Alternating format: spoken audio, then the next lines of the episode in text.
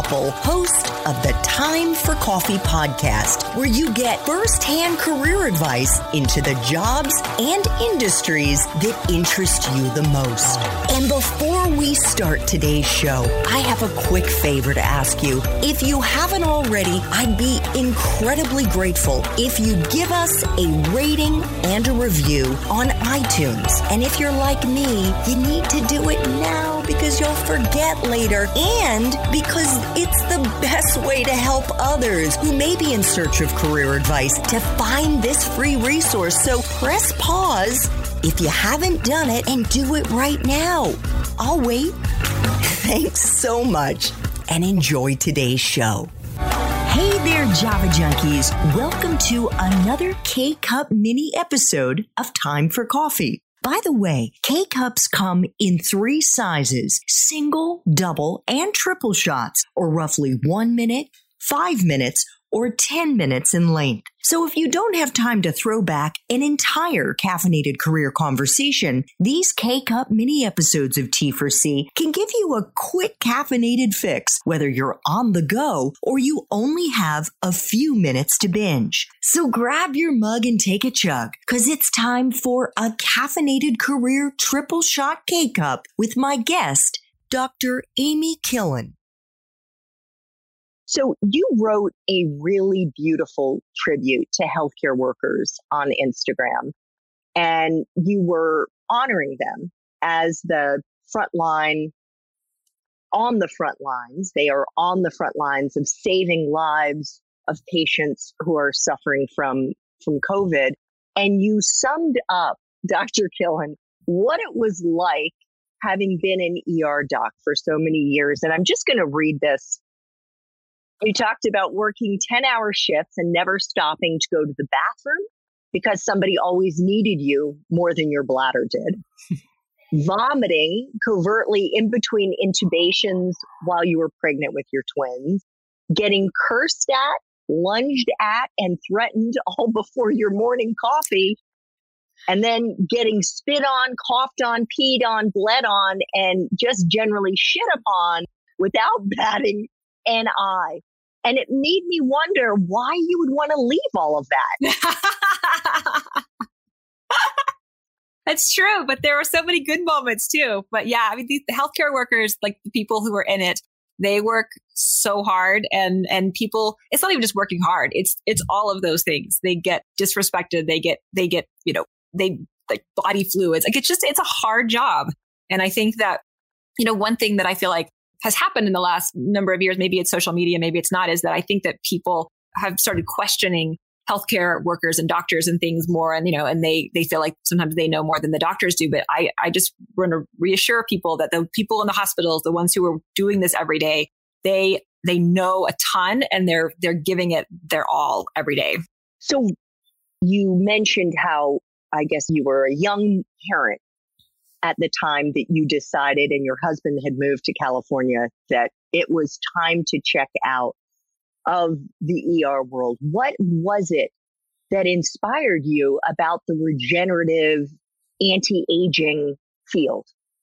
So at the time, the regenerative part wasn't really part of it at the time, but I was I was seeing a lot of patients that would come to the emergency department with these chronic medical problems. You know, their their diabetes out of control, their thyroid out of control, they're overweight, they're tired, like just things that had been going on for a long time, things that I couldn't fix in the five minutes I had with them. And then I became seeing, I saw a lot of those same kind of symptoms in myself, just like tired all the time, not sleeping, stressed out, like, you know, not leading a healthy life. And I, I started realizing that in order to help my patients and help myself, I needed to sort of learn a new set of tools and tricks and learn really how to be healthy because that's not something you actually learn much of in medical school. You learn a lot on how to treat diseases and problems, but you don't actually spend a lot of time on how to prevent all of those things from happening. So I became interested in that idea and this idea of longevity and the fact that we actually are living longer and we can live better and, and be healthier longer. And then as I was doing that and kind of open to practice doing some uh, bioidentical hormones and some integrative medicine, I learned about regenerative medicine, which at the time was pretty early, you know, early days. This is seven or eight years ago. And I, I like the idea of having your body heal itself. So it was kind of a progression, but started just with my own frustration with myself and with our medical system. And, and it's, its inability to solve that chronic problem. I'm 100% with you. So you went from the ER into more integrative medicine. Is that what you did? Yeah, exactly. So the practice I had, so I, I, spent about two years while I was, this is when my kids were still little. I was still working in the ER full time. My husband was still gone, but I decided that in my downtime, which I didn't really have downtime, but I had to kind of create downtime that I would start learning about this sort of integrative medicine or, or functional medicine or anti, it's, it's, there's like 15 names for the same thing, but essentially like preventing the problem before it starts. So I, I went through a fellowship program, mostly online, occasionally in person in my downtime while I was still working in the ER. And then eventually I just, I was able to leave the ER and move into that full time. Fantastic. So I have two final time for coffee questions. Could you share a time in your professional life when you struggled? It certainly sounds like that must have been a big struggle, but in particular, maybe you failed at something. Mm. Maybe you didn't. I, I'm not, I don't want to put words in your mouth, but the most important thing is how you kind of got through that difficult period and if there was a lesson that you learned in the process. And the reason that I ask people this question, Dr. Killen, is that I want our young viewers and our young listeners to know that even people like you who are super successful, who've had, by all accounts, an amazing professional life, had really difficult times. And certainly it was very challenging, no doubt, when you were doing your online fellowship and, and studying in between being an ER doc with three children under the age of two. But nevertheless, we all have these tough times in our life and you can get through them. Yeah. I have so many that I try to pick, pick my, my top one. One thing that comes to mind that I think is that I haven't talked about before, I don't think on, on a podcast is when I was pregnant with my twins, I was still working, you know, I was still working full time. And towards the end of that, I had to cut back a little bit. Like I was starting to get a lot of contractions. You know, I was like enormous and I was starting to get little contractions and things and had to cut my hours a little bit. I would still come to my shift, but not do the whole shift maybe. And a lot of my, I had mostly male colleagues and a lot of my colleagues would, would say things that, you know, in retrospect were maybe inappropriate, talking about how I don't know why you're having to, to cut back on your hours. You know, the women in Guatemala, they'll work in the fields all day and they're pregnant and then they'll deliver their baby and be back the next day. Like, what's going on? Or like, I heard one male colleague say something kind of through another person of, you know, I don't know why we hire women because all they're doing, all they do is get pregnant and they have to be out for two months and we have to pick up the slack.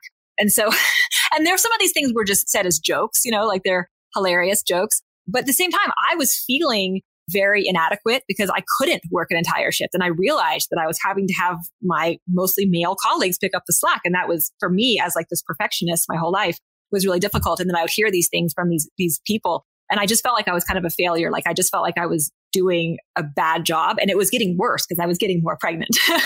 and so that continued for, for several months. I eventually had to, had to quit working a little early to have the babies and I got back to work and I was, I was pretty down for a little while, you know, just kind of on the whole thing. But what I did was when, when I had my, when, once I was back on my feet, which again took some time, but once I was back on my feet and I was working back full time and I was, you know, doing a great job and I'm juggling all these things, we had a, a meeting, you know, it's like an annual review kind of thing. And it was like my boss and his boss and his boss. And it was like a whole group of people, most all men and me. And they, they were like, Oh, you're doing a great job. You know, love it, whatever. Do you have anything for us? And I said, I do. I want to tell you that the way that you guys are treating women and especially tr- uh, pregnant women in this group is atrocious. And you're going to lose out on a lot of good female applicants because you actually are, are, are living in like the 1950s the way that you think about women. And I said something to the effect of like, you guys all have wives and you all have kids. So why is it okay for you to come to work and have good jobs and have kids, but it's not okay for me to come to work and have a good job and have kids? And I just kind of went off like everything that I had had hold up in me for like a year. I just let it all out. And at the, at the end of it all, they, they seemed appreciative and then they put me in charge of like some sort of women empowerment part of the company or mm. something. But the point being, it was, it was really hard for me I'm kind of get like still kind of emotional thinking about it, but it was, it ended up okay in the end. That took a lot of courage on your part to speak truth to power like that. Yeah. I was just fed up though. And I'd seen it. at that time I was strong enough. You know, by the time I was strong enough, it was okay. It would have been really good if I had spoken it when I was not strong enough, like when I was going through it. But I wasn't quite ready at that point to do it. Thanks for tuning in to this K Cup mini episode of Time for Coffee. If you want to listen to our entire caffeinated career conversation, please check out the show notes for this episode. Thanks so much for listening to this latest episode of T for C. And if you're interested in learning more about my coaching services for confused college students and recent grads, feel free to check out the Time for Coffee website under the coaching tab at time, the number four, coffee.org or text me at 202 236 5712. That's 202 236 5712. Bye.